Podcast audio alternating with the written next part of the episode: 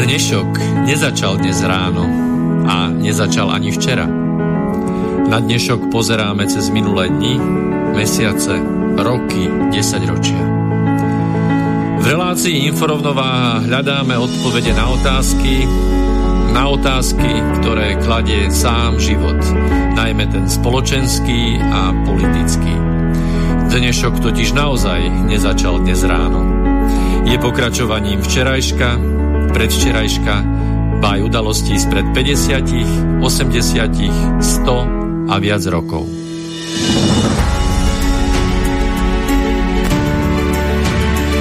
Rovnováhu potrebujeme vždy, všetci a všade.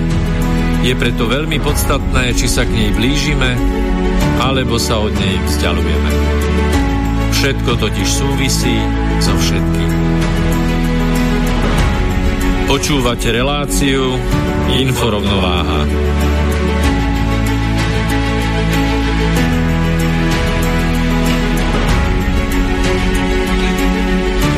Príjemný dobrý večer, vážení poslucháči. V deň dvojok, teda 22.2.2022, počúvate prvé sekundy 90. vysielania inforovnováhy. A o 20. hodine, 30. minúte. Tak, tam už je trojka, ale. A, ale ešte jedna dvojka tu je, a to v samotnom názve dnešnej relácie, pretože vysielame energiu strachu. Druhý diel, alebo inak povedané pokračovanie vysielania spred mesiaca, pretože takto pred dvomi týždňami sme si zobrali e, na pomyselný paškál plyn, teplo, energie a tak po mesiaci sme tu s pokračovaním témy, ktorú sme začali už v 88. vysielaní informovať. Dúfam, že si to nemyslel tak, že energiu strachu budeme vysielať my. Nie, nie, energiu strachu, o tu sa nám starajú iní a aj dnes si povieme, že starajú sa mimoriadne e, na ich pomery dôstojne alebo dobre alebo s pre nich dobrými výsledkami. E, dnes e, sme samozrejme od istej hodiny rannej vo veľkom sledovali, čo sa deje na našej východnej hranici alebo za východnou hranicou v, na Ukrajine a pozorovali sme to s pre nás štandardným a patričným odstupom. A ja za seba poviem, ak by nebola situácia taká vážna, tak sa skutočne vážne bavím na všetkých tých informáciách, ktoré akoby ich jedna mater mala, sa akoby takmer z ničoho nič objavili mnohokrát dokonca aj, aj bez toho, aby na nich bol zmenený čo len jeden otieň významu, dokonca aj doslovne tie isté. To si dnes aj povieme, aké sú na to dôvody, že prečo? Áno, jasne, že to má svoje dôvody. Toto všetko tu je na to, aby, aby tá energia strachu neustále mala kde a aj prečo vznikať a existovať. Jedna z tých krásnych vecí, na ktorých sa už naozaj nedá ani, ani, ani nepobaviť, alebo aspoň minimálne neusmiať, je e, pán Stoltenberg, asi viete, že to je e, vrcholný predstaviteľ Severoatlantického paktu. A ako to už býva s týmto vojenským zoskupením, aby to nebolo až tak príliš nápadné, že to je komplet celé americké, tak vrcholní predstavitelia nebývajú Američania a ani Stoltenberg nie je Američan. No a povedal v súvislosti s Ukrajinou, že hoci nie je členskou krajinou NATO, budú do nej vysiela, vyslané, pardon, nebudú do nej vyslané ozbrojené sily aliancie, aby ju bránili pred prípadným napadnutím Ruska. Členské krajiny NATO, obzvlášť Spojené štáty, však Ukrajine posielajú zbrane a iné zásoby. Zároveň vysielajú vojakov do členských krajín na východnom krídle NATO, aby posilnili ich bezpečnosť. Ako to vnímaš? Tá otázka bezpečnosti, samozrejme, svetového spoločenstva by sa mala riešiť podľa mňa na úplne iných základoch, pretože pokiaľ sa stále budeme hrať na nejaké strany, nedo, musím, musím teda spomenúť, čo má naozaj vyjadrenie nášho premiéra Hegera, E, pobavilo, no, že sme bolo, na dobrej nie, strane. To, ja, ja keď som ho začul prepáť, ja som myslel, začal Silvester. No, že sme na dobrej strane dejiny, aby som sa chcel opýtať aj teda verejne aj vás, že ktorá je to teda tá dobrá strana, lebo pokiaľ nás počúvate a vy vlastne poslucháči, ktorí nejako zdieľate s nami tie myšlienkové prúdy, myslím si, že ste dávno pochopili, že žiadna strana nie je tá správna. Už sme sa o tom presvedčili, presvedčili veľakrát v histórii. A Čiže celkovo bezpečnosť e, budovať na základe tohto duálneho, e, elitného duálneho systému riadenia, rozdeluj a panuj e, určite nie je dobrý nápad. Takže keď, keď hovorí teraz západná strana, že rozmiestňovanie vojsk a natlačanie Severoatlantickej aliancie do východnej Európy po, po tom malckom dohovore um, v rámci um, ukončovania Varšavskej zmluvy a ukončenia vlastne fungovania e, Sovietskeho zväzu, o čom tvrdia, že nie sú žiadne písomnosti. E, opak je pravdou, našli sa údajne písomnosti, ktoré hovoria o tom, že sa nemá, nemá pakt NATO rozťahovať za odru, to znamená, že ten stav, ktorý teraz, po ktorom, o ktorom sa Putin vyjadril, že teda požaduje Ruská federácia bezpečnostné záruky, a stav z roku 97, neviem, ako te, nakoľko toto je reálne, ale ako treba povedať to, že je impozantné, že pokiaľ e, pán Putin niečo povedal, tak sa e, zväčša tie veci nejakým spôsobom udiali, alebo teda minimálne boli v, nasledujúcich rokoch podložené nejakou časťou pravdy.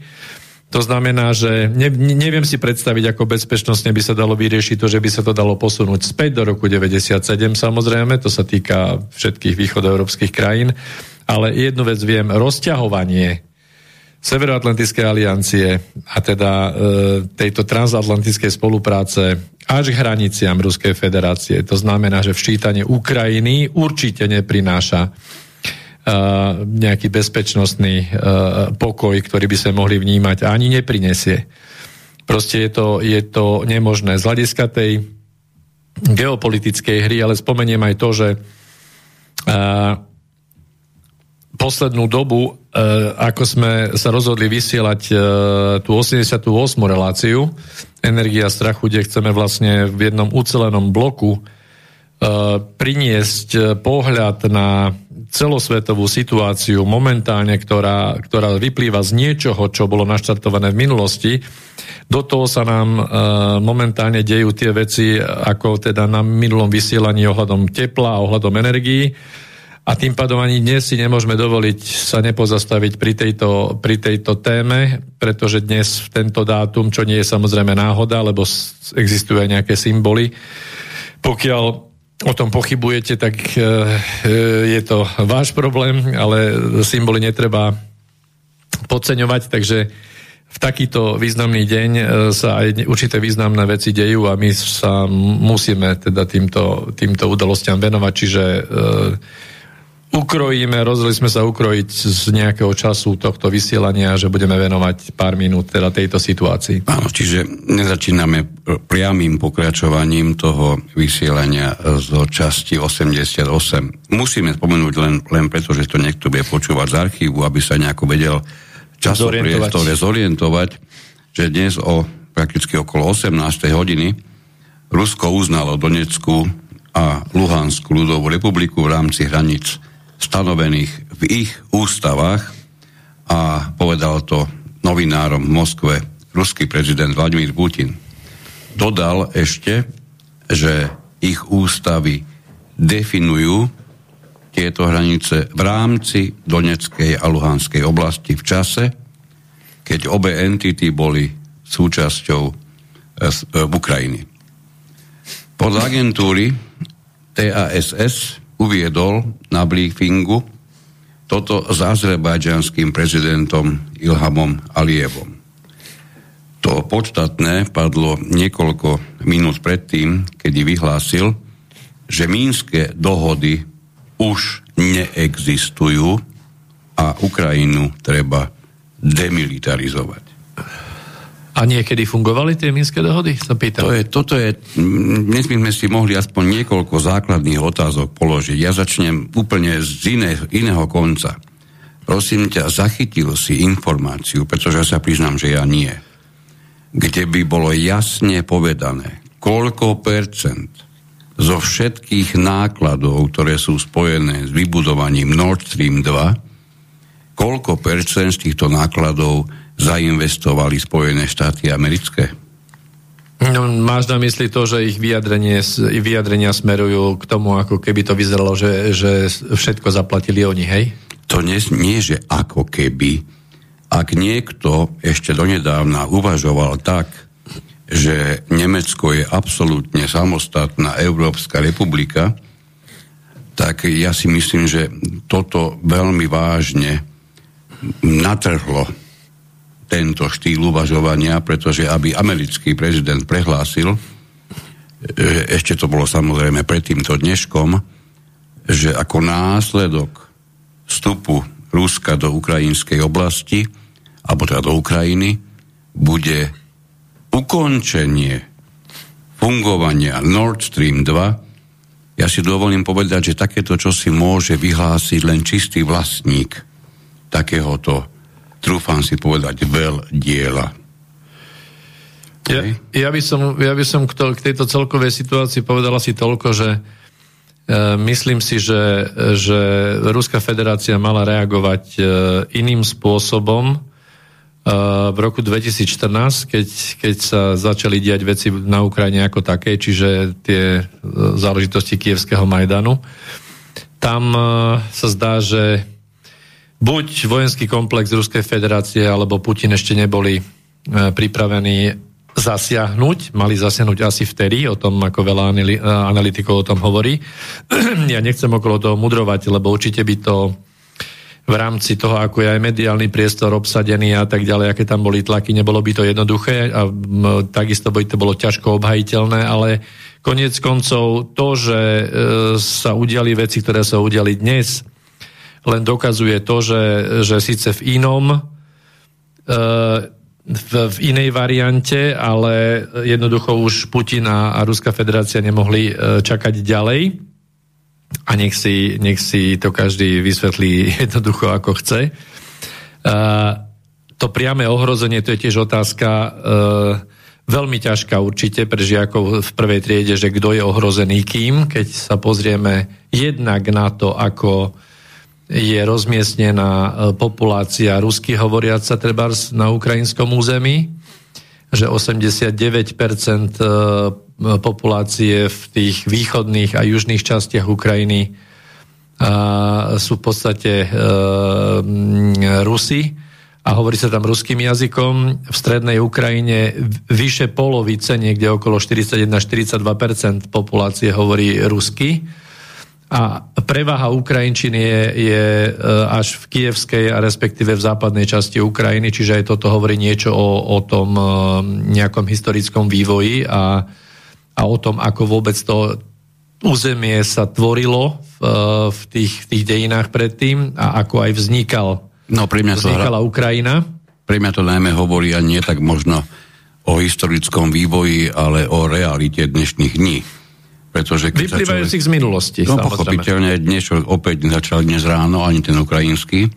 Čudné. Čiže keď sa človek na to pozrie zodpovedne a dokáže si presne vymedziť hranice oblasti na Ukrajine, kde prevažuje ukrajinský jazyk a je pritom dostatočne dôsledný a potom spočíta tú plochu tej celej Ukrajiny, tak mu vyjde, že Ukrajinčina ako prevažujúci jazyk v, danom, v danej oblasti je na menšej časti Ukrajiny ako, ako ruština. To je proste fakt. S tým ani Stoltenberg, ani Nať, ani Heger, ba ani Čaputová neurobia nič. To je proste fakt. A tento fakt alebo zoberieme vážne, alebo si ho nebudeme dlhodobo všímať a budeme sa tváriť, že je tisíce iných podstatnejších vecí. No ale musíme zobrať aj fakt, že, že bývalý premiér Jaceňuk si dovolil povedať, že na východe Ukrajiny sú neľudia napríklad. Ono, keby to bol iba jediný jeho priekak, ako sa hovorí na Slovensku, Češi majú prúser, bodaj by to bol jeho jediný takýto, takýto zában blbosti v tom, čo nakecal, on to povedal ďaleko viac a ďaleko, ďaleko nešťastnejším spôsobom aj keď tento bol teda hodne nešťastný. No a potom prichádzame, hej, potom prichádzame k tomu dvojakému kilometru v, v otázke riešenia e, menšinových situácií.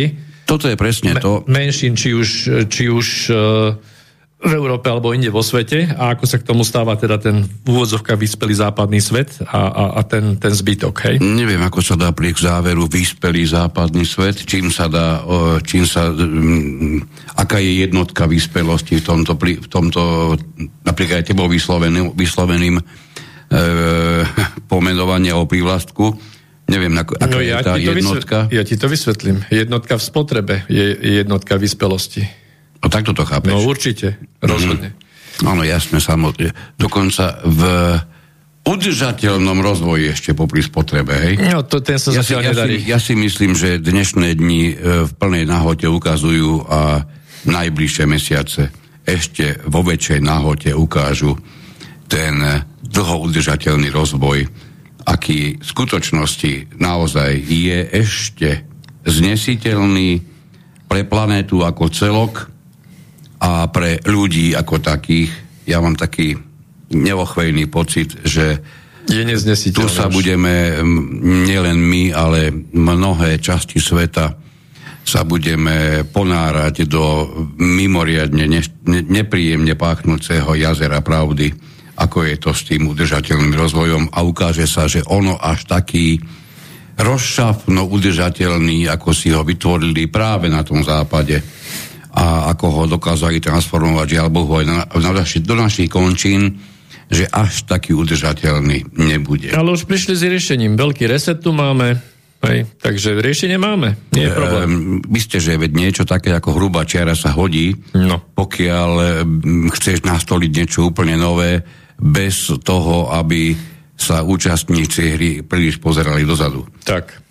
No ale keď sa majú príliš nepozerať dozadu, tak to, čo je vzadu, asi nebude veľmi príjemné, keď sa tam nemajú pozerať. To... Ne, nehovorím, že, že to bude nepríjemné všeobecne, ale pre tých dôležitých hráčov to bude nepríjemné. Keď toto hovoríš, tak ma napadá, lebo vlastne to hlavné heslo, ktoré omielajú uh, svetoví lídry uh, na Svetovom ekonomickom fóre a, a kdekade v OSN, to je to uh, building uh, back better, hej? čiže vybudujeme to spätne lepšie, hej, ako mantru, tak e, neviem, ako teraz budeme, ako vybudujeme Ukrajinu späť lepšie momentálne, tak sa vráťme k tejto téme. Pre Ukrajinu nič z toho to platiť nemôže. E, máme, máme tu prakticky štyri zúčastnené strany.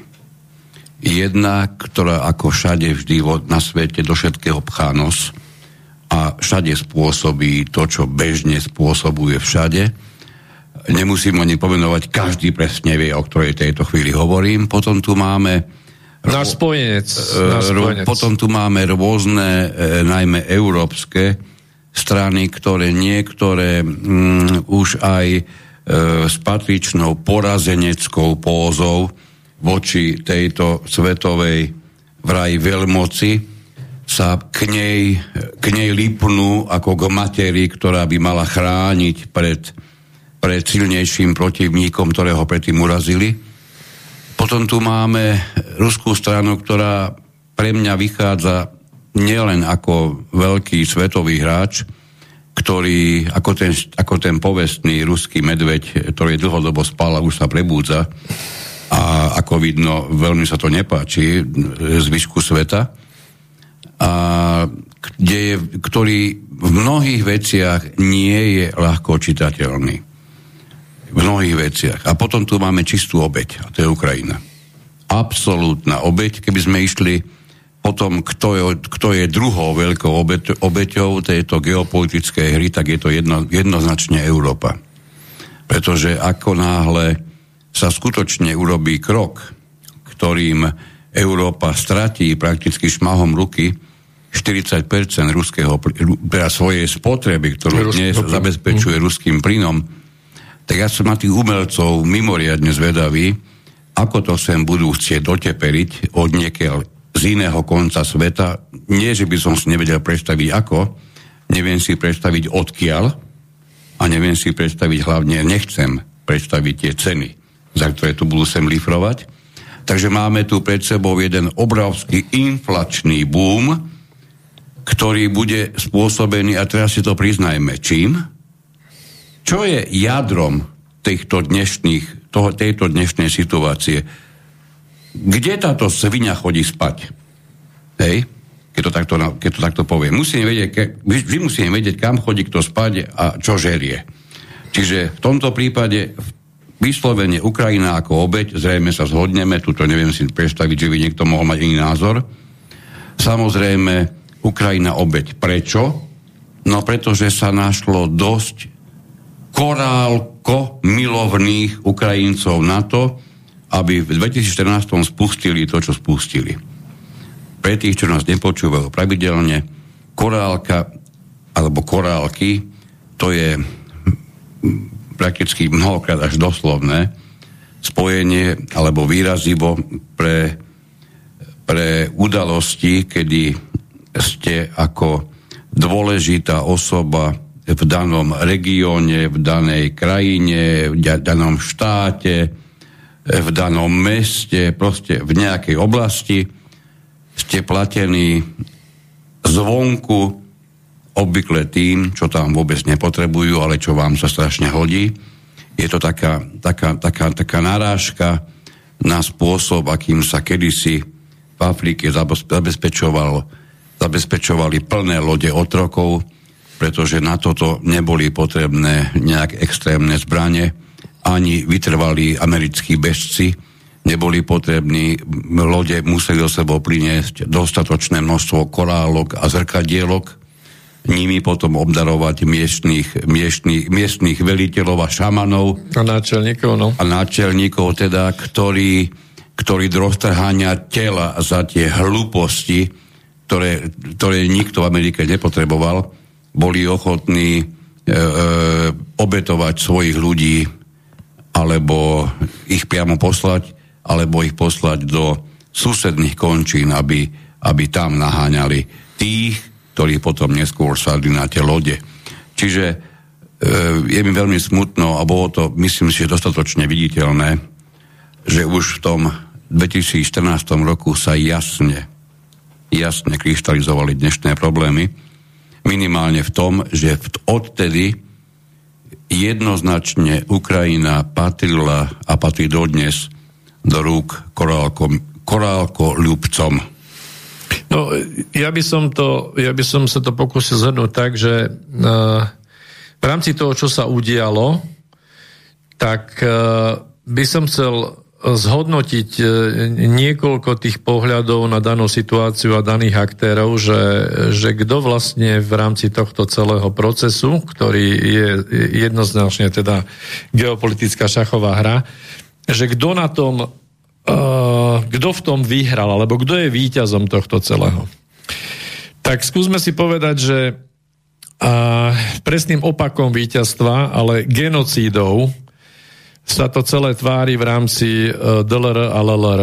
To znamená, že to napriek tomu, že e, svetové médiá absolútne ignorujú to, že ukrajinská armáda a častokrát tie banderové zložky ešte, ktoré sa pozviechali po, po kievskom Majdane, jednoducho páchali genocídu, ostrelovali e, dediny na, na tej hraničnej zóne a to celý čas napriek minským dohodám. Takže totálna prehra a, a naozaj obrovské ľudské nešťastie v týchto dvoch e, tzv. separatistických republikách, ktoré teda podľa všetkého a podľa západných médií nemajú právo na seba určenie. Na rozdiel, od, na rozdiel od Kosova. Na rozdiel od Kosova a tých príkladov by sme mohli vymenovať viacej. Naopak, Uh, víťazom z tohto hľadiska nie je samozrejme ani Ruská federácia. Uh, už, už aj preto, že hovorím, asi si myslím, že, že ten bod zlomu oni trošku prespali. v rámci toho kievského Majdanu a teraz už iba doťahujú. Samozrejme už nemajú kam ustupovať, ale výhra rozhodne v rámci e, celosvetového tlaku, ktorý teraz bude, e, výhra to nie je. Na druhej strane Rusi majú oporu v Číne, prekvapivo, aj v nejakých vojenských dohodách a celý ten svet BRICS a, a ten nový aj finančný systém, ktorý oni majú pripravený Takže až také veľké škody Ruská federácia asi neutrpí ani sankciami, o ktorých Západ teraz e, sa bude predbiehať v tom. E, Ukrajina jednoznačne ako taká je použitá, čiže tá prehrala na celej čiare. A ukrajinskí ľudia v prvom rade, nehovoríme teraz o tých korálkonosičoch, a čo sa týka Európy a nás, tak e, Európa dostala ale poriadnu ranu, pretože to som zvedavý, keď teda táto naša e, slnečkárska novinárska obec e, sa bude musieť vyjadrovať k tomu, keď budeme mať ceny elektrickej energie 4-5 násobné, prípadne viac. Už o tom sa hovorí. Keď budeme mať ceny plynu 4-5 násobné, a už to je tiež tu, takže Európa si dala v podstate vlastný gól a všetci očakávali a vedeli, že Spojené štáty na prvý pohľad sa tu, sa tu javia Spojené štáty ako víťaz. Ťažko povedať, pretože keď sa pozriete na ich domácu scénu, jednak politickú, jednak ekonomickú, jednak to, že im došli suroviny vôbec západnému svetu a že sú pred kolapsom ako takým, a veci, ktoré sa dejú v Kanade, v Amerike v rámci tých protestov a podobne, takže tam tiež asi nie je moc víťaz.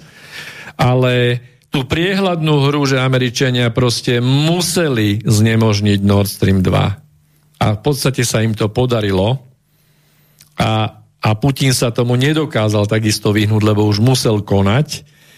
Tak z tohto hľadiska v podstate uh, Nemecko ako ťahuň Európskej únie a to, čo vlastne hovorili na, na tých rôznych uh, západňarských kongresoch uh, pod pod e, kuratelou rôznych nadácií, že nemôžu nikdy dopustiť spojenie nemeckých technológií a, a ruských surovin, surovinových zdrojov. Toto sa stále plní. No a to je presne, prepač. Poslednú vec, prepač, poviem. Dve veci potrebuješ, ale potrebuješ ich od seba naozaj významovo oddeliť, no. lebo sú veľmi významné same o, o sebe. Tu jednu už si sa k nej dostal, áno, presne tak.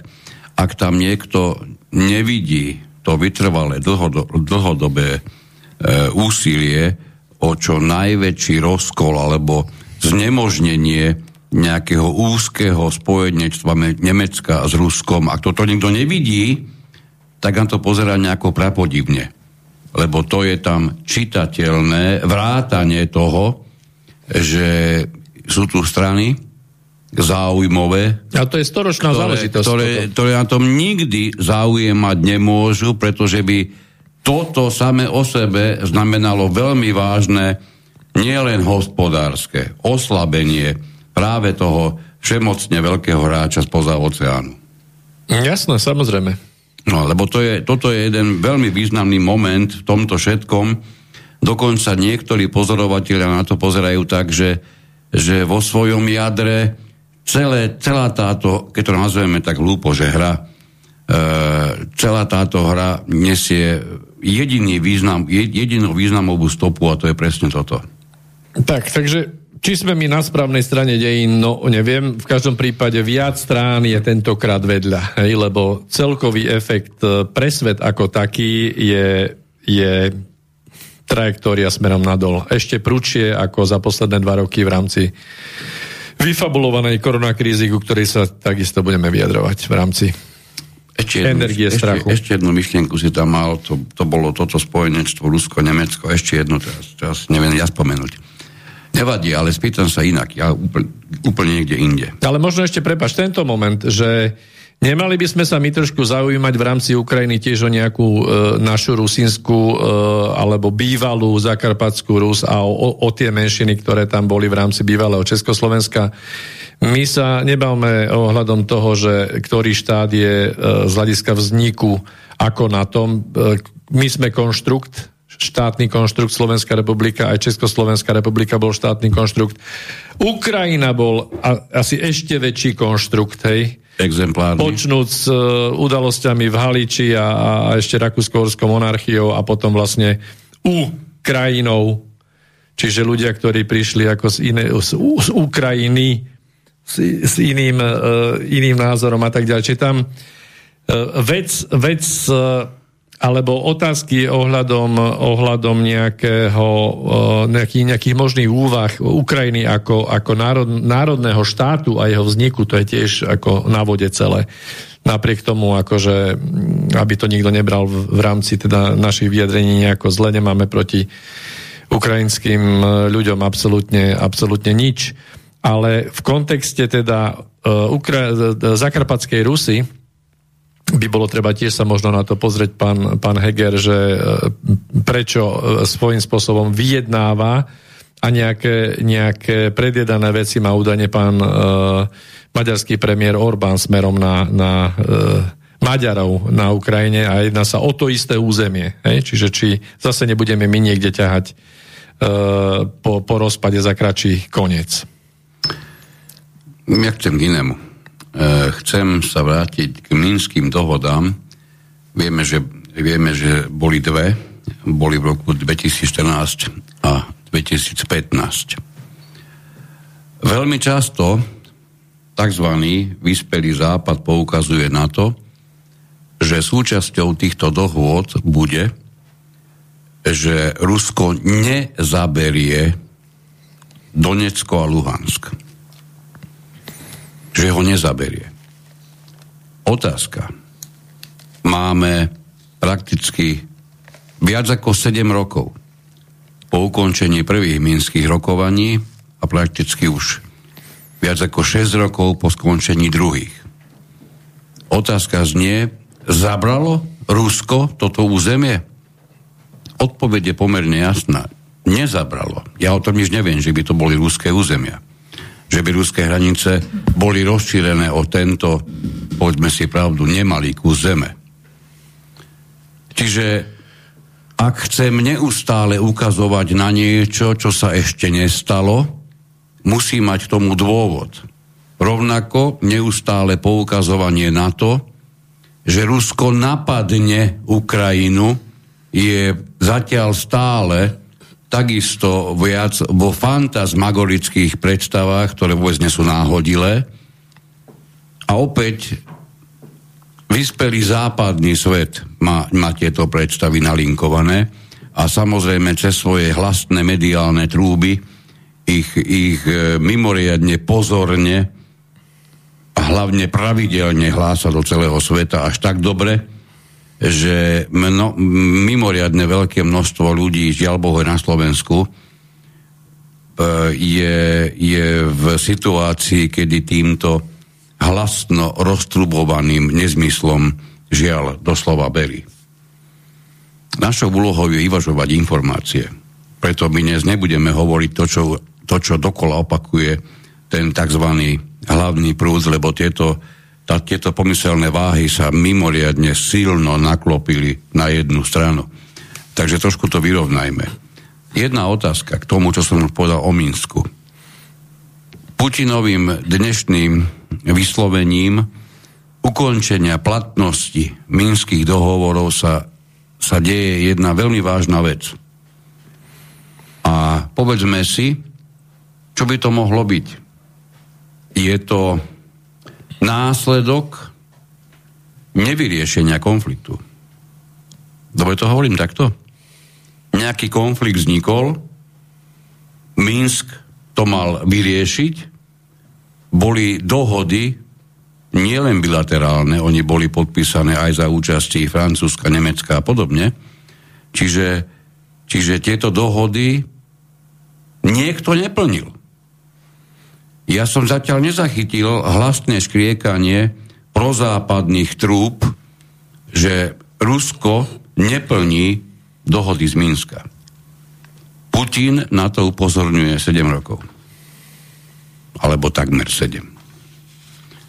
Čiže to je jedna vec, ktorú treba brať vážne. Druhá, alebo, alebo aj otázka. Bolo alebo nebolo krvi prelievanie na týchto dvoch územiach, či to chceme nazvať separatistov, či to chceme nazvať samozvanými republikami, alebo iba republikami, bolo alebo nebolo tam krvi prelievanie.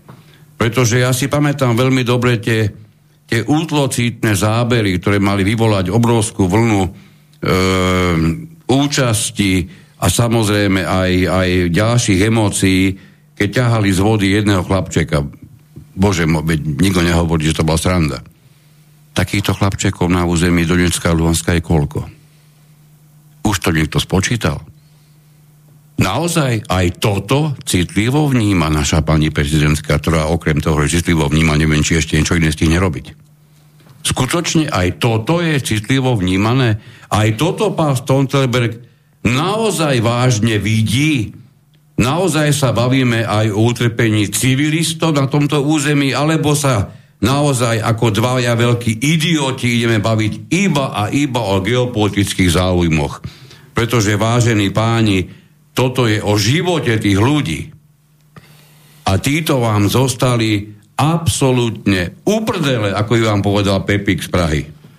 Úplne uprdele. A to je čosi, čo každého normálneho človeka musí hnevať. Čiže ja vidím jednu nádej a to je snáď asi to jediné, čo, čo, alebo teda jedno z mála, čo teda kvitujem Putinovi, pretože pre mňa by to mohlo znamenať zastavenie tohoto, tohoto vraždenia hlavne civilného obyvateľstva. Veď tak sa aj vyjadril. Hej, toto by malo v každom prípade, nech to znamená čokoľvek iné na svete, ale v každom prípade toto by malo byť ukončené. Je neuveriteľné, ako náš poslanec Benčík donáša ako posledný, skoro som to vyslovil, to, nebudem to tu vyslovovať, totálny donášač, všetko, čo sa mu zdá nacistické, fašistické, ja ešte neviem aké, nedaj Boha, by ste mali osmičku, alebo teda 88 na adrese, už ste, už ste pre neho pofiderne e, takmer až vinný. Je neuveriteľné, ako tento istý pán celé roky mu nevadí bandera na, na klopoch ukrajinských žoldnierov, nevadí mu oslava Banderu, nevadí mu takmer oslavný článok Banderu, nedávno uverejnený aj v našom mainstreame. Pán Benčík, vy naozaj máte všetkých 5 pohromade? Koho komédiu tu pre Boha chcete vyhrať? Uh, poďme, poďme ešte aj ďalej. Nikomu nevadí ani faklový pochod pri rozlúčke uh, kancelárky Merklovej priamo v Nemecku. Hej? A súvislosti medzi zaudetými faklovými vojakmi teraz a v minulosti sú asi každému jasné. Ak nie, tak treba doštudovať. Ešte jedna otázka. Čo sa vlastne týmto nehorázným tlakom na Moskvu chcelo dosiahnuť? Lebo ten tlak na Moskvu je, je dlhodobý a netýka sa len e, otravy novičokom, ktoré e, ruský bývalý agent ako prvýkrát v histórii ľudstva otravu novičokom prežil. Hej, to sa nikdy do tej nestalo. To musí byť veľmi prapodivý novičok, pretože všetci, všetci, kto sa trošku tam orientujú, tak vedia, že novičok vás usmrti do 15 sekúnd. A on to prežil. Neviem si ten zázrak predstaviť, no ale dobre, to je jeden z tých, jeden z tých západných zázrakov sa zrejme stal. A tento tlak cez České vrbietice a všetko ostatné nemožné a možné, prakticky si môžeme kľudne povedať, udalosti za posledných 5-6 rokov boli non-stop mierené proti, proti Moskve, non-stop proti Putinovi. Naozaj takto je nastavený ten svet? Naozaj to je ten najmenej demokratický, najkrvilacnejší, krvil, krvil, krvil, lačnejší, lačnejší prakticky, ja neviem, pre niekoho Stalin číslo 2? Skutočne to tak je? Lebo to je jeden z základných otázok. Keby no. si sa dnešných mladých, samozrejme absolútne dezorientovaných v tejto problematike pýtal, či pre neho Putin vytvára vážne, vážne nebezpečenstvo, tak ti sú mimoriadne dobre živení už dokonca e, Discovery Channel a podobnými nezmyslami, ktorých dnes máme stovky dispozícii, tak ti odpovedia, že jednoznačne áno.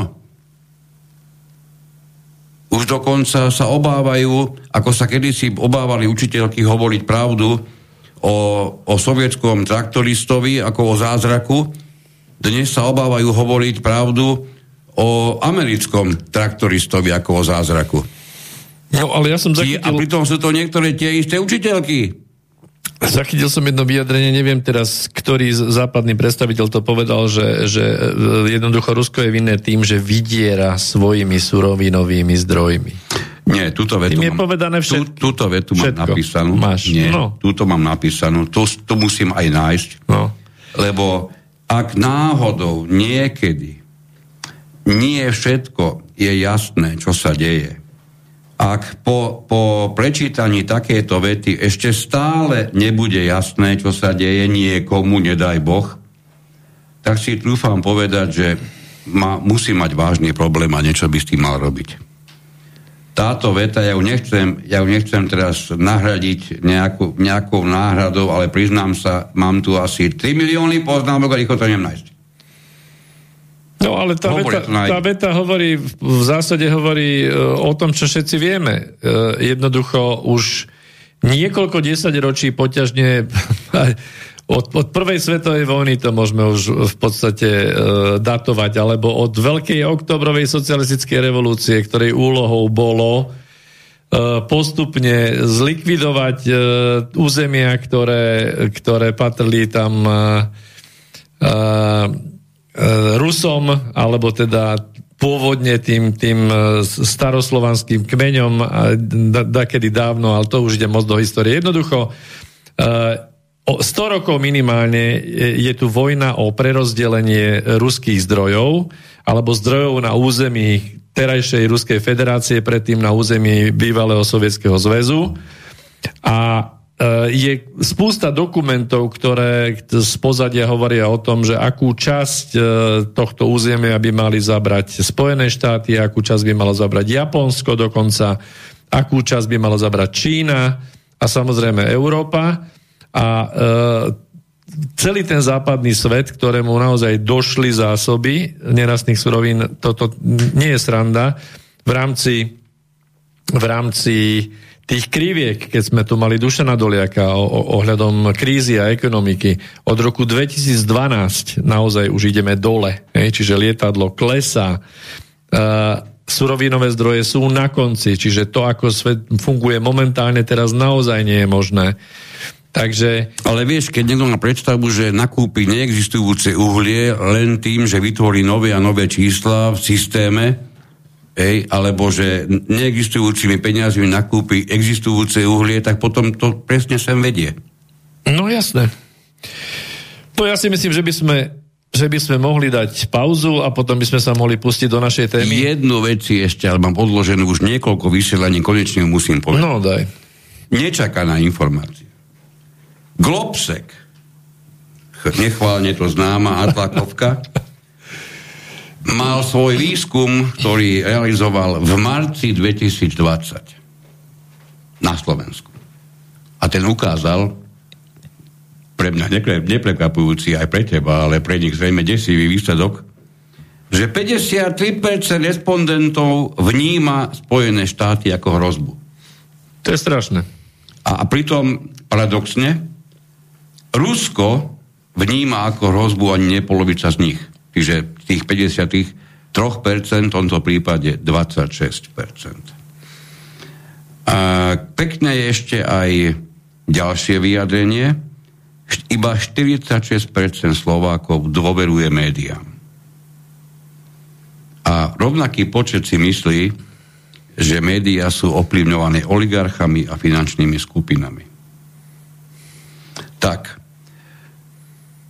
No ale na toto by ti pani d- d- diplomatka bývala Varšaniová politička to slovutná by povedala, že ale politik musí konať rozhodne aj proti vôli svojho ľudu. Áno, áno, je to vidieť na, na práci našich e, politikov, ktorí by pravdepodobne v prípade, ak by boli americkými agentami, nekonali inak. E, krásne vyjadrenie dnes mal, dnes mal náš minister obrany, Naď, ktorý oboznámil zástupcov samozpráv v okolí Sliača s plánmi pre letisko. Povedal, nebudú tu žiadne americké základne, žiadne zbranie hromadného ničenia. Povedal to o forme sľubu. No, ja si dovolím tomu povedať, milý pán Jaroslav, že keď sa silný hráč, akými hlavne podľa vás Spojené štáty nespochybniteľne sú, pre niečo podobné rozhodnú, neviem prečo, mám taký pocit, že vy budete jeden z tých posledných, ktorých sa, ktorých sa na to budú naozaj hlasno pýtať.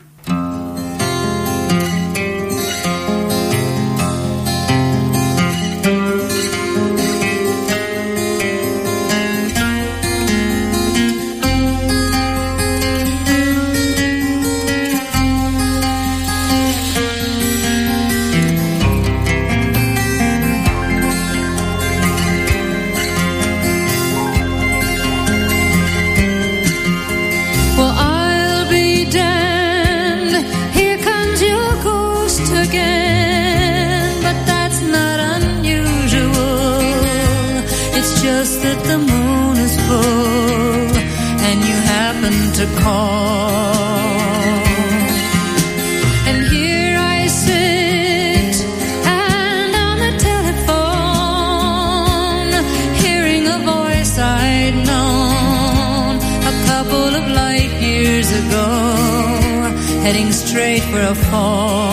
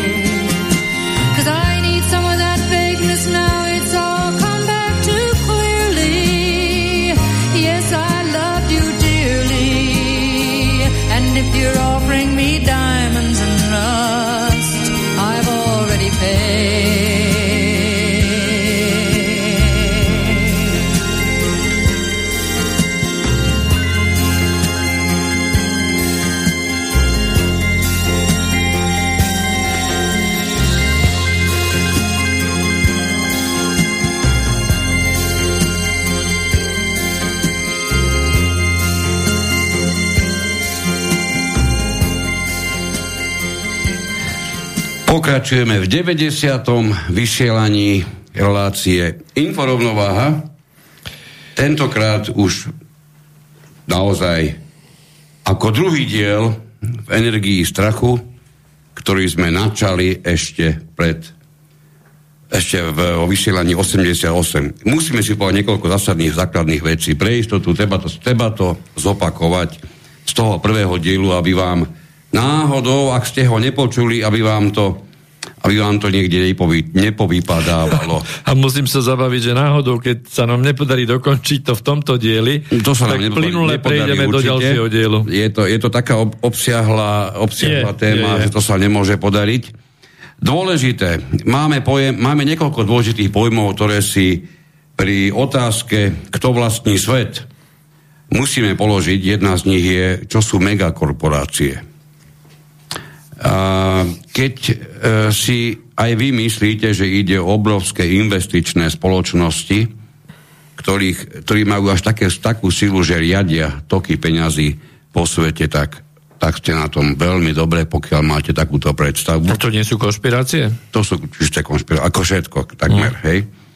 Dôležitým, e, e, dôležité je definovať ešte ďalší pojem a to je institucionálny investor, a to je, to je subjekt na kapitálovom trhu, ktorý spravuje kapitál tretich strán. E,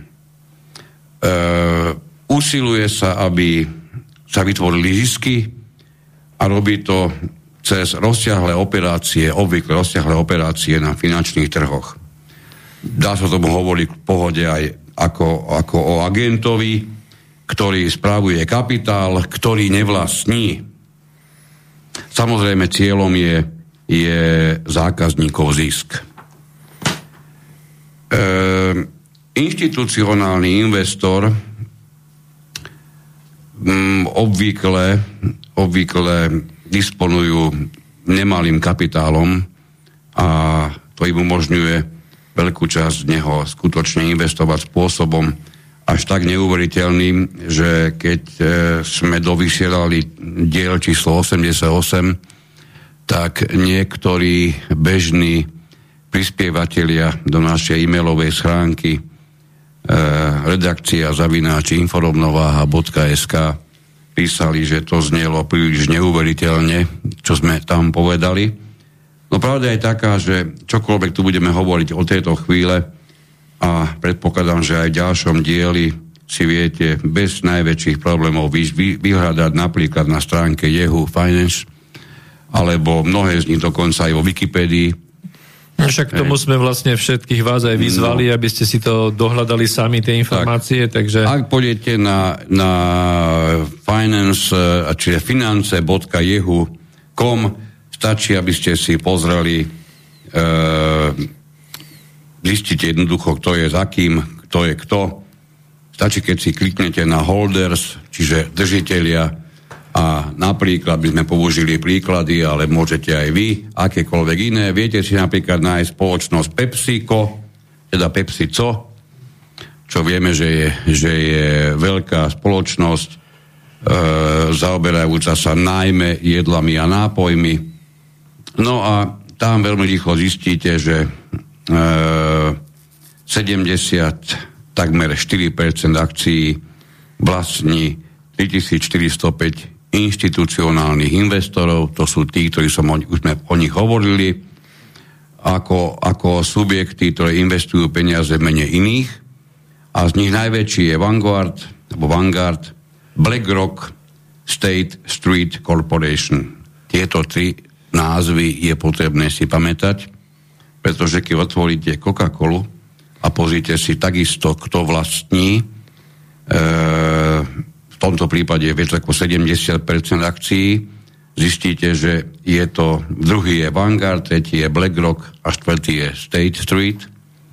To isté sa vám stane, keď pozriete na Mondelez, to isté sa vám stane, keď pozriete na Facebook, e, kde je poradie Vanguard, BlackRock a State Street je štvrtý.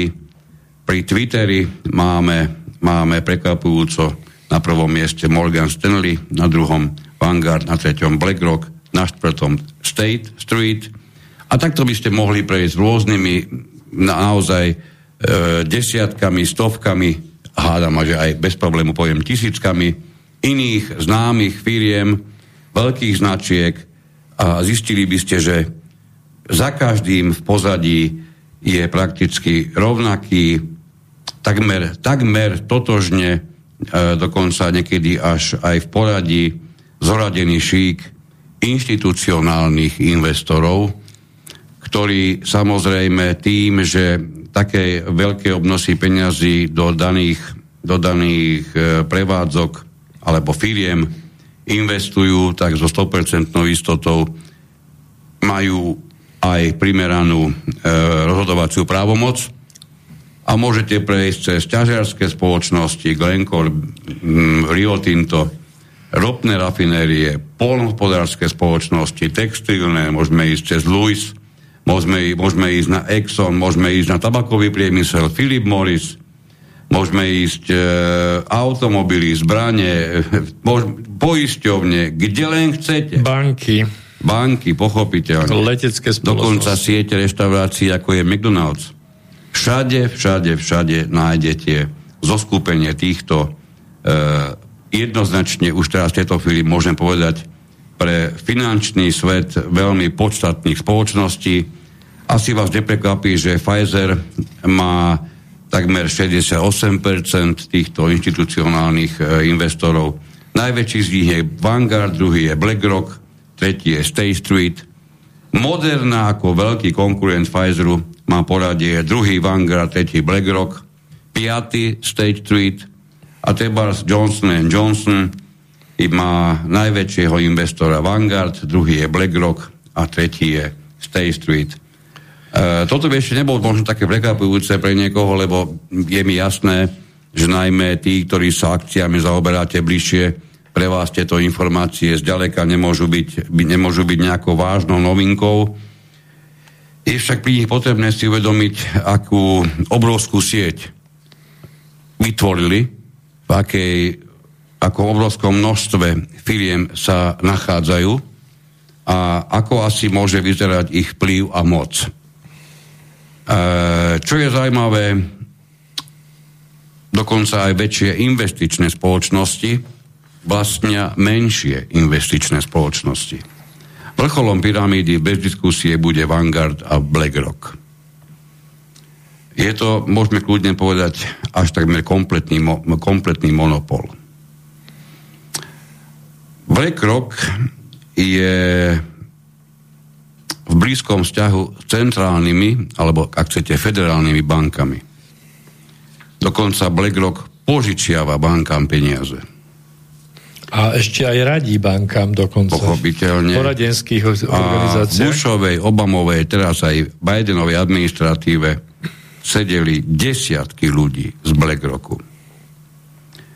A teraz sa podržte, ak ste nepočuli minulé vysielanie. Samotný BlackRock je samozrejme takisto vlastnený akcionármi. Viac ako 80, 86% majú v rukách títo naši preslávení inštitucionálni investori. A hádajte, kto z nich je najväčší. Ak ste si napriek tomu, že ste nás nepočúvali minulé, teraz typli, že ním je Vanguard, tak ste nás počúvali mimoriadne pozorne aspoň dnes. Áno, prekvapujúco, Vanguard je najväčším inštitucionálnym investorom samotného BlackRocku. Asi vás neprekvapí, že štvrtým najväčším je State Street Corporation. A teraz si povedzme, keby sme chceli pátrať, ako na tom vyzerá samotný Vanguard, ako je to s jeho akcionármi, tak musíme s ľútosťou oznámiť, že je v, to, v tomto e, absolútna neprehľadnosť, prakticky nevypátrateľnosť, v akých rukách sa vôbec Vanguard nachádza. A je nemálo tých pozorovateľov, ktorí hovoria, že je v rukách najbohatších rodín na svete.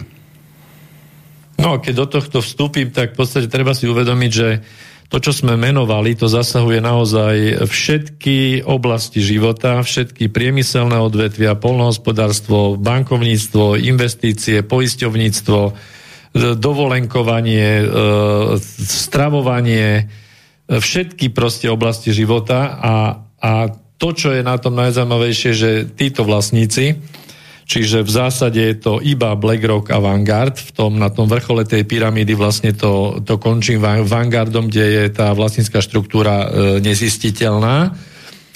Tak toto celé e, vyzerá ako veľmi dômyselne navzájom vytvorená naozaj vymakane vytvorená sieť, ktorá by sa dala prirovnať k pyramíde. Čiže e, krížom, krážom e, vlastní jedna táto e, finančná spoločnosť druhu alebo investičná spoločnosť druhu a cez rôzne nasadené spoločnosti v druhom, treťom, štvrtom, desiatom, petnástom rade vlastnia akcie určitých týchto svetových najväčších známych korporácií a značiek. Čiže ono sú to v podstate monopoly. Ja neviem, že či, či náhodou v uh, slnečnej sústave nemáme nejaký protom, uh, protimonopolný úrad, ktorý by mal zasiahnuť, lebo takéto niečo, takéto niečo, keď len, keď len v nejakej krajine jednej sú nejaké dve spoločnosti, ktoré vytvárajú nejaké, nejaké dohody, ktoré by mohli smrdiť nejakým, nejakým spoločným monopolom, ktorý by mohli vytvoriť na trhu, tak akože máme na to obrazne povedané aby, aby teda plebs nepovedal, sú na to nejaké organizácie, ktoré by to mali rozsúdiť a aby sa k tomuto určite zabránilo, lebo to je proti ľuďom. Hej? No ale uh, vrátim sa k informácii, k informácii od Bloombergu, ktorý, uh, ktorý je ako jeden z finali, finančných analytických uh, organizácií, port- webov, portálov, webov, hej, No dnes už webov, hej, ale to bola tak. analytická finančná tak, spoločnosť. Tak. Čuduje sa svete, ktorá takisto je v rukách BlackRocku a Vanguardu. A táto spoločnosť Bloomberg e, v jednej zo, zo svojich správ uviedla, že BlackRock a Vanguard vlastnia a, teda pardon, budú vlastniť v roku 2028 aktíva vo výške 20 biliónov amerických dolárov. Aby ste si to vedeli predstaviť, teraz sme v biliónoch tých slovenských, alebo teda uh, českých, lebo, lebo billions v angličtine sú uh, miliardy, miliardy hej? A, a trillions sú, sú bilióny, čiže uh, v angličtine to znie 20 trillions uh, US dollars, ale toto je u nás 20 biliónov dolárov, ale to je v podstate, keď si to prerátate, 10 na 12, čiže jednotka a, a, a 12 nul za tým, respektíve keďže 20 biliónov, tak to je 20, dvo, dvojka na začiatku a 12 nul, alebo inak to poviem, 20 tisíc miliárd dolárov. Hej?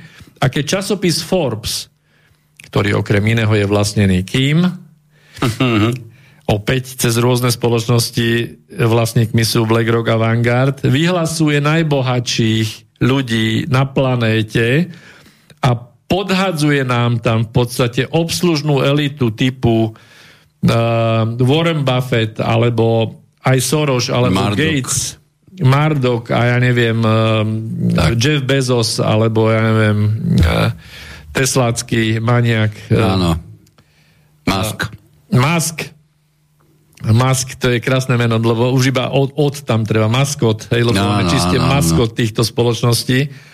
Takisto ako aj Bill Gates je maskotom Microsoftu, pretože jeho rodina vlastne, keď by ste išli do histórie, tak uh, uh, vytvára, je to miliardárska rodina, ktorá ale vždy E, slúžila tej neviditeľnej elite a, a vlastne tie veci viditeľné e, dávala von a povieme si ešte vlastne o... Ty si normálne zlodej, ty si skutočný zlodej utkvelých predstav. Hej. Pretože keby si sa spýtal najmä našej dnešnej mladej generácie, ako začínal Gates, v garáži. tak ti povedia, že v garáži. Keby si sa pýtal, ako začínali iné veľké dnes mimoriadne známe, samozrejme s celosvetovým dopadom spoločnosti podobného druhu alebo významu, tak ti prekvapujúco povedia, že začínali rovnako v garáži.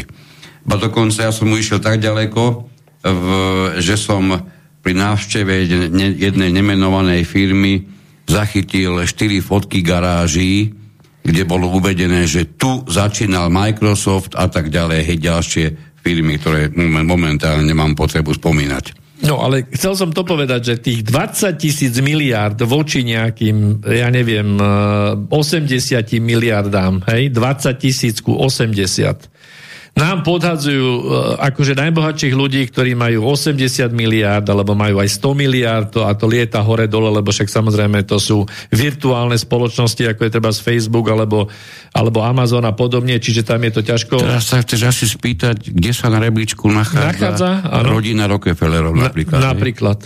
Alebo... A kde sú, kde sú Rothschildovci? Rothschildovci. Rothschildovci... No, oni museli katastroficky schudobnieť, keďže Forbes ich neuvádza.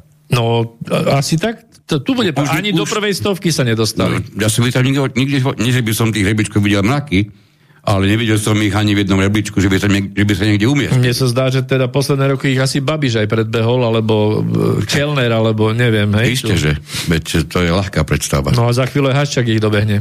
Určite. No, takže, takže z tohto asi vyplýva, že, že keďže tu niekto vlastní Niekto nemenovaný tu vlastní 20 tisíc miliárd amerických dolárov, alebo bude vlastniť. A ešte samozrejme sú tu informácie mm, Oxfamu. Oxfam je tiež taký portál, ktorý, ktorý je hlasnou trúbou um, týchto elít. Sa vyjadril, že 82% príjmov v roku 2016 išlo 1% ľudí. A ešte takisto informáciu, že 2875 miliardárov je na svete a z toho dve tretiny sú takí, ktorí vlastne ten majetok miliardový zdedili alebo vlastnia monopoly. No a skúsme si povedať, že nikde e, v normálnych médiách sa Uh, okrem treba Gatesových, Sorosových a MM Clintonových, Bushových tak. a rôznych ešte iných, iných teda Rockefeller týchto, Foundation, Rockefeller a tak Bush Nie, Foundation. Nie je Foundation, počkaj, teraz iba, iba ako rody a ich majetok. A tak. Foundation dajme až potom, to, k tomu, tomu sa dostaneme. Uh, nadácie, ktoré oni vytvárajú mm-hmm. v rámci tej, tej siete pavučiny ovládania celosvetových kolies. Ale ja chcem spomenúť, e, spomenúť to, že zrejme, a to je len čiste môj dohad, ale hovorí sa tu ešte o 12 mimoriadne bohatých e, rodinách, ktoré sa niekde nazývajú aj čierna šlachta a môžem spomenúť len zo pár. Tí ľudia majú buď pôvodné mená, alebo potom niektorí majú aj po angličtené mená. Tak sú to vlastne mimoriadne bohaté staré šlachtické rody Orsíni, Sforza, Farnéze, Gaetány, Torlónia, Teodoli, uh, Palavicini, Borgia, hovorí sa aj o Medici, uh, Colonna, Aldobrandini, Lancelotti a Massimo. Hej? Niekde ste počuli o týchto, týchto rodoch alebo rodinách, že by mali, uh, že by bolo známe, že vlastnia niečo? Na, najvyššie z nich vo Forbese bolo kto? Vo Forbese som, minule som to listoval, ale neviem. Asi, asi tiež, že Babiša nedohnali ešte. No, jednoznačne, že nie. No, napriek dlhoročnému úsiliu, e, mnohogeneračnému dedeniu obrovského množstva peňazí, neraz dokonca s kráľovským pozadím alebo vysoko šlachtickým pozadím, oni sa nedokážu umiestniť ani, ani v prvej stovke Nie. najbohatších ľudí. Oni, čo vlastne ten Forbes Ja neviem, vlastne... málo čomu som tak rýchlo uvedel ako práve tomuto. No.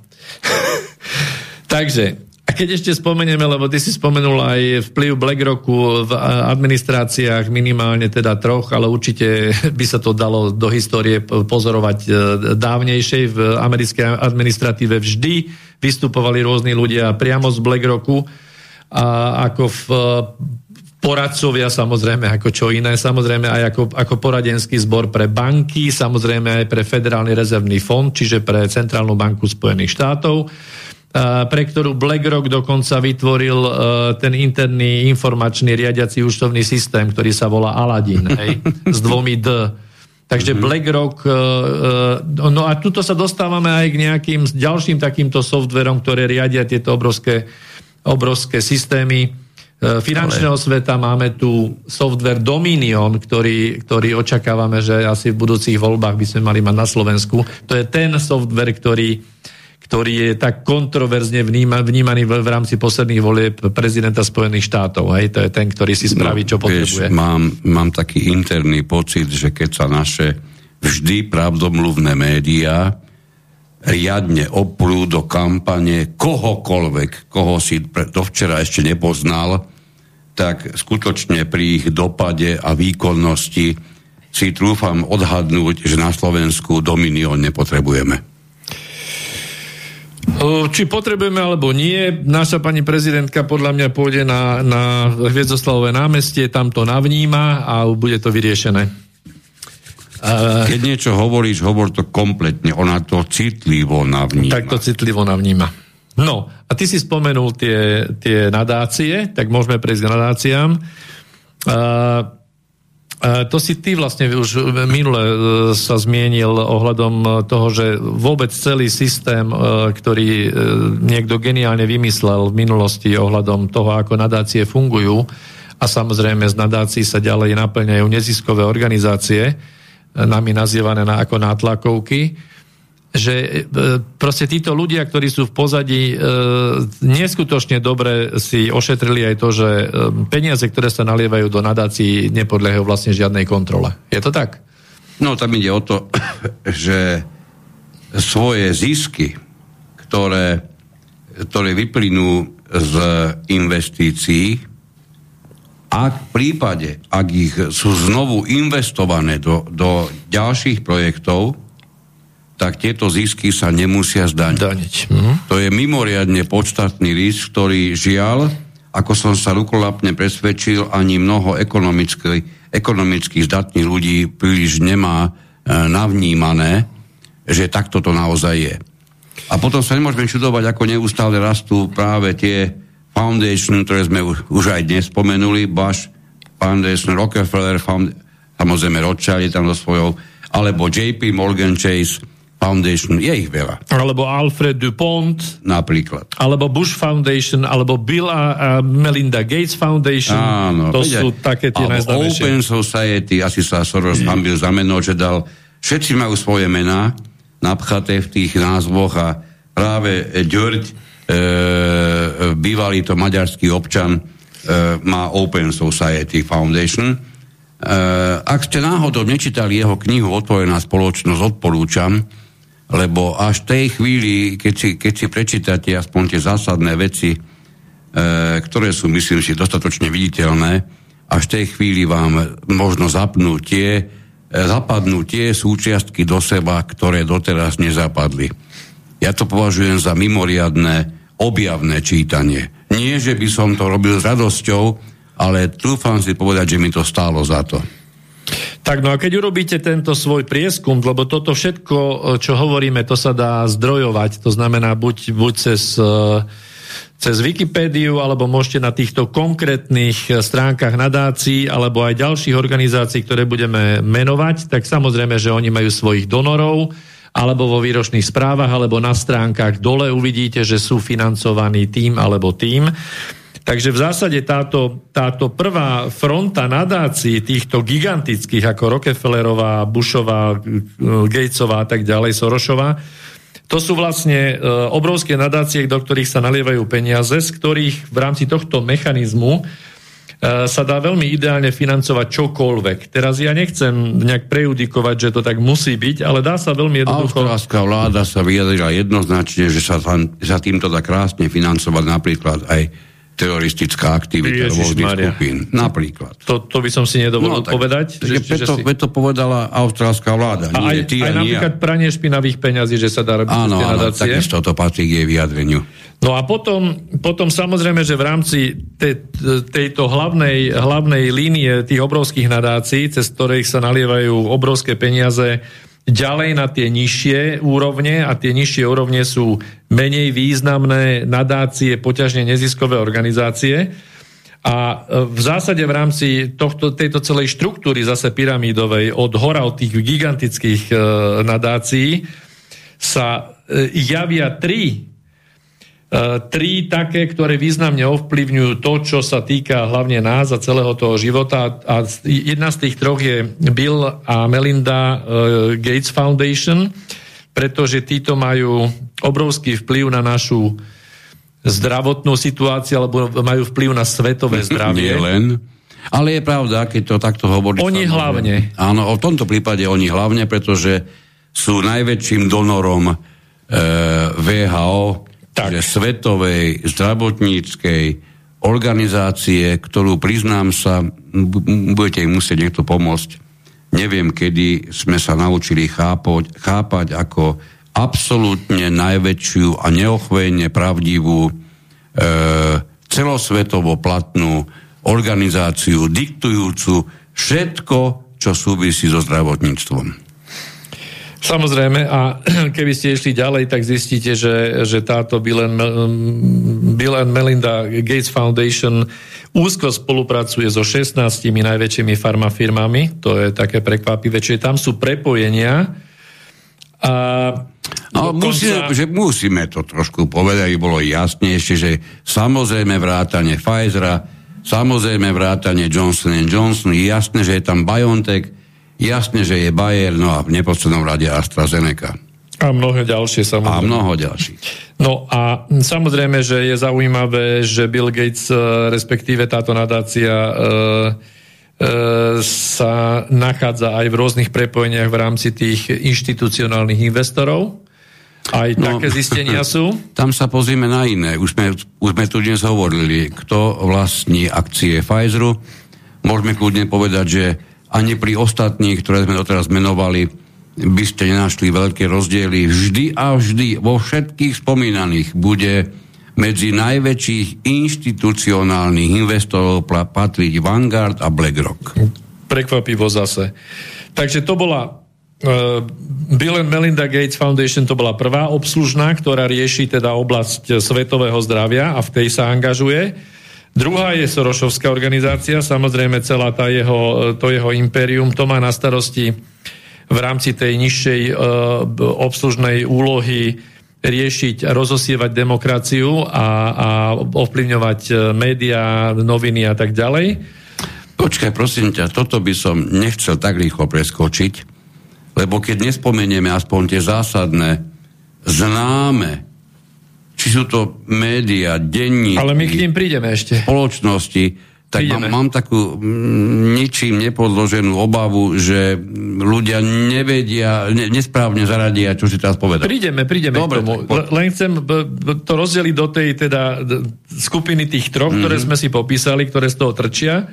Čiže toto je tá Sorošová aktivita a potom e, tretia je prekvapivo Clinton Foundation, ktorá ktorá má rôzne teda úlohy, ale jedna z nich je, e, angažujú sa samozrejme na Blízkom východe, angažujú sa v e, rôznych e, aj žiaľ Bohu zbrojárských a vojenských záležitostiach, prípadne rozširovanie v úvodzovkách demokracie na tie krajiny tretieho sveta. No a z tohto celého vyplýva, že ďalej by sme mohli v podstate možno prejsť tým, že... Ešte mám jednu zásadnú, ja, ja mám jednu zásadnú otázku. No daj. Ako je možné, že o takto dôležitých veciach, ako sú te, tie, ktoré hovoríme v tejto chvíli, sa nedozvieš prakticky zo žiadneho filmu, zo žiadnej knihy, zo žiadneho dokumentu, zo žiadnych správ, zo žiadneho internetového portálu, keď teda berieme do úvahy samozrejme tie vždy pravdu píšúce a vysielajúce, lebo tie sú dôležité. E, skutočne priznám sa, kým sme sa začali touto témou zaoberať, ja som od existencii tých dvoch firiem vedel. Ale nevedel som, že, to, že majú až takýto dopad. Je zaujímavé, že človek má naozaj e, je tu na tomto svete 60 rokov a k týmto mimoriadne zásadným informáciám sa nedostane. Ako je to možné? No tak odpovede na to v zásade tá istá, jednoduchá, lebo keď sa začneš vrtať v, v najväčších televíznych spoločnostiach a najväčších vydavateľstvách kníh a, a časopisov na svete, tak sa znovu dopracuješ k jednému a tomu istému, že vlastnícká štruktúra končí opäť na Vanguard a BlackRock, Pre, pretože pokiaľ spomeniem len spoločnosti ako Warner Brothers, alebo Discovery, alebo AT&T, alebo Netflix, alebo zoberme... Počkaj, počkaj. No? Mnoho ľudí pozná značku Paramount. Napríklad. Málo ľudí už si všimne, že pod ich logu, ktorý určite viete, to sú tie skaly a, a, a hviezdičky nad skalami do, do poloblúka, ako aj Walt Disney má tam taký oblúk? Na spodu, na spodu je rovná čiara a pod tou čiarou je nápis Viacom Company. Hej, to tam je. To si málo ľudí všimne pri tom nápise Paramount. A Viacom Company, Company je, alebo teda Viacom CBC, je materskou spoločnosťou všetkého, čo sa týka CBC. Práve tento Viacom sa píše, hej? Áno, Viacom CBC. Tak, no a máme tu, máme tu množstvo ďalších podobných, kľudne môžem povedať, značiek, ktoré nám v prípade, čo to dopustíme, prakticky dennodenne vstupujú do života, dennodenne nám naprávajú našu mnohokrát konšpirátormi pokazenú mienku. Ich úloha je pre mňa dnes mimoriadne ľahko čitateľná. Stačí sa pozrieť na také maličkosti, ako je udelovanie cien, cien Oscar.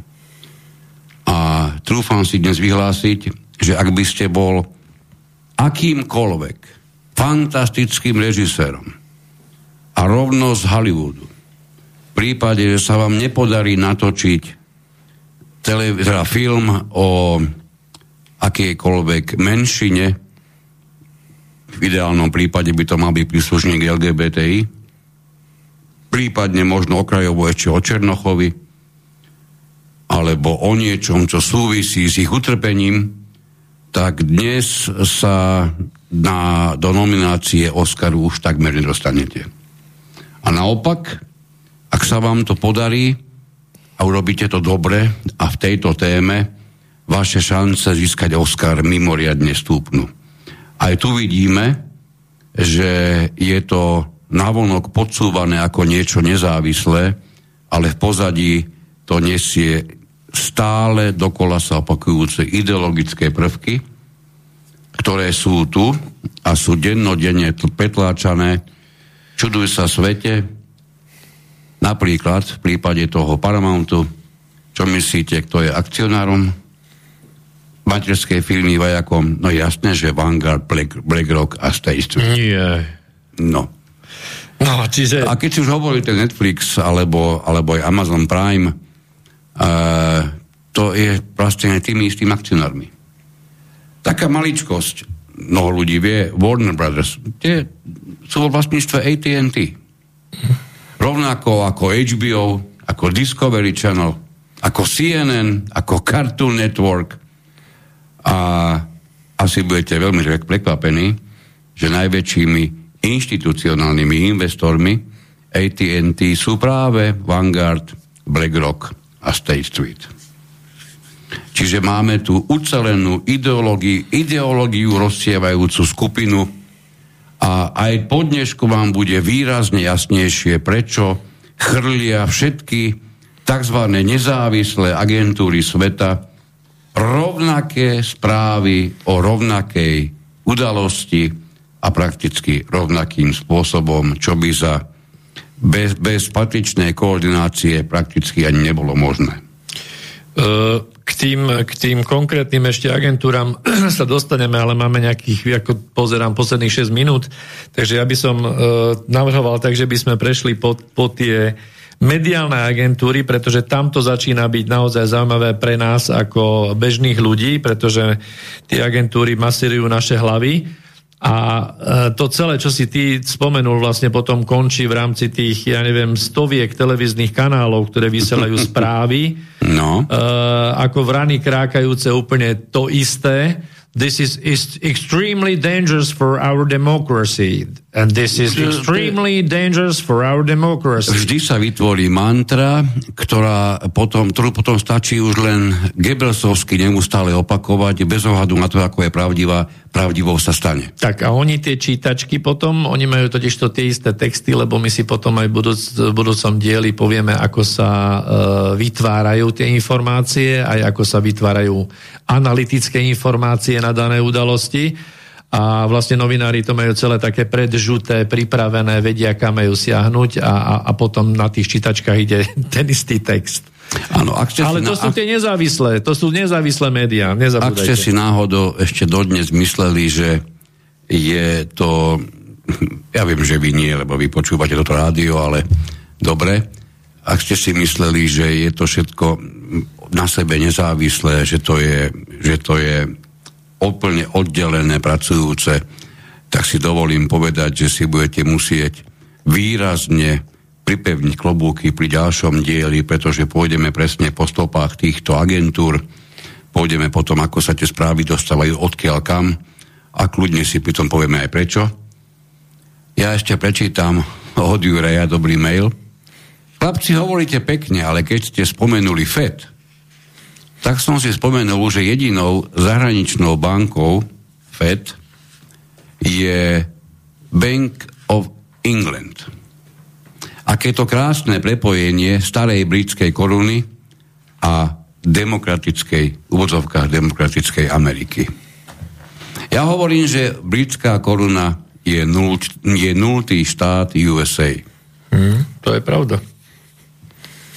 Niečo dodať. No, uh v závere za mňa, ja by som povedal asi toľko, že, že ma oslovil ešte jeden citát, ktorý použil uh, údajne svojho času Napoleon Bonaparte a povedal, že, že štyri nepriateľsky naladené noviny sú horšie ako tisíc voči vám otočených bodákov. A to si zoberme, keď sa bavíme o Napoleónovi, bavíme sa o prvej polovici 19. čo povedal presnejšie, o začiatku 19. storočia. Sme prakticky o 200 rokov ďalej. Naozaj sme ďalej? No, v technike určite, v dopade médií určite. V spotrebe tiež. Čo je žiaľ Bohu mimoriadne nepríjemné zistenie, že sme sa napriek tomu obrovskému množstvu informácií mám taký vnútorný pocit, že by som to mal s kým konfrontovať, ale mám ten pocit, že sme sa e, adekvátne k rozvoju tých technológií alebo techniky všeobecne nepohli k vlastnému, vlastnému rozvoju, aspoň takým istým krokom. A dokonca na mnohých je viditeľne badať ich, ich úpadok, kedy čoraz viac a viac ľudí verí rôznym dezinformáciám a pritom im neprekáža, akým spôsobom sú, sú vytvorené, akým spôsobom sú šírené, akým spôsobom majú vôbec čo dočinenia s pravdou. Pre mňa je mimoriadne nešťastné, keď e, počúvam človeka, ktorý vyhlási, že on verí, teraz si vymyslím, napríklad len tomu, čo, čo uvedie vedec, pritom stále budem hovoriť, že aj vedieť je len človek a mnoho, mnohých tým, mnohým tým vedcom sa žiaľ Bohu žije lepšie v prípade, ak sú trošku viac závislí ako, ako nezávislí. A závislý vedec to je, to je presne tá istá tragédia pre mňa, pre moje chápenie, chápanie ako kúpený hráč súpera. Napríklad pri futbale. No, ja si myslím, že uh, a dúfam, že uh, svetová situácia a tento geopolitický šach, ktorý uh, aj dnes vlastne postupuje, uvidíme, kam sa to vyvinie, že teda na, o dva týždne v tom ďalšom vysielaní to budeme môcť napáliť teda priamo po tomto dnešnom zhrnutí a, a dostať sa vlastne k tomu tomu podstatnému, prečo sme ten, e, tieto diely nazvali e, Energia strachu. A máme nejaký mail ešte? Nie, nie, nie. ešte by som chcel úplný záver spomenúť, teda na záver srbského prezidenta Aleksandra Vučiča, ktorý situáciu opísal asi, asi týmito slovami, prepáčte, prekár, je to, je to zo srbského originálu. Všetko, čo sme včera vedeli, dnes už neexistuje. Táto situácia je pravdepodobne najťažšia pre všetkých našich súčasníkov, pre našich rodičov, pre nás a pre naše deti. Je nepravdepodobné, že v najbližších 10, 20 alebo 30 rokoch bude niečo ťažšie. Myslím si, že je to de facto a v podstate zmena svetového poriadku. No a máme 22. hodinu 22.2.2022. Ešte uh, by som chcel povedať jednu vetu. Uh, tento naozaj dátumovo neobvyklý, uh, vybrašne špeciálny deň využite na to, aby ste o 22 minút od teraz, čiže o 22. hodine a 22. minúte 22.2.2022 mysleli na to, čo naozaj chcete. Máte 22 minút si to premyslieť a dajte veľký pozor, aby ste to urobili správne, pretože druhú šancu už mať nebudete. Želám krásne priania, krásne predstavy, krásne želania. Myslíte pritom určite na svojich blízkych a skúste tak trošku po očku myslieť aj na tých, ktorí v dnešný deň robia niečo úplne iné, ako by len tak po večeri počúvali rádio. Dovidenia, do počutia. Do počutia, priatelia. Táto relácia vznikla za podpory dobrovoľných príspevkov našich poslucháčov. Ty, ty sa k ním môžeš pridať. Viac informácií nájdeš na www.slobodnyvysielac.sk Ďakujeme. Thank you.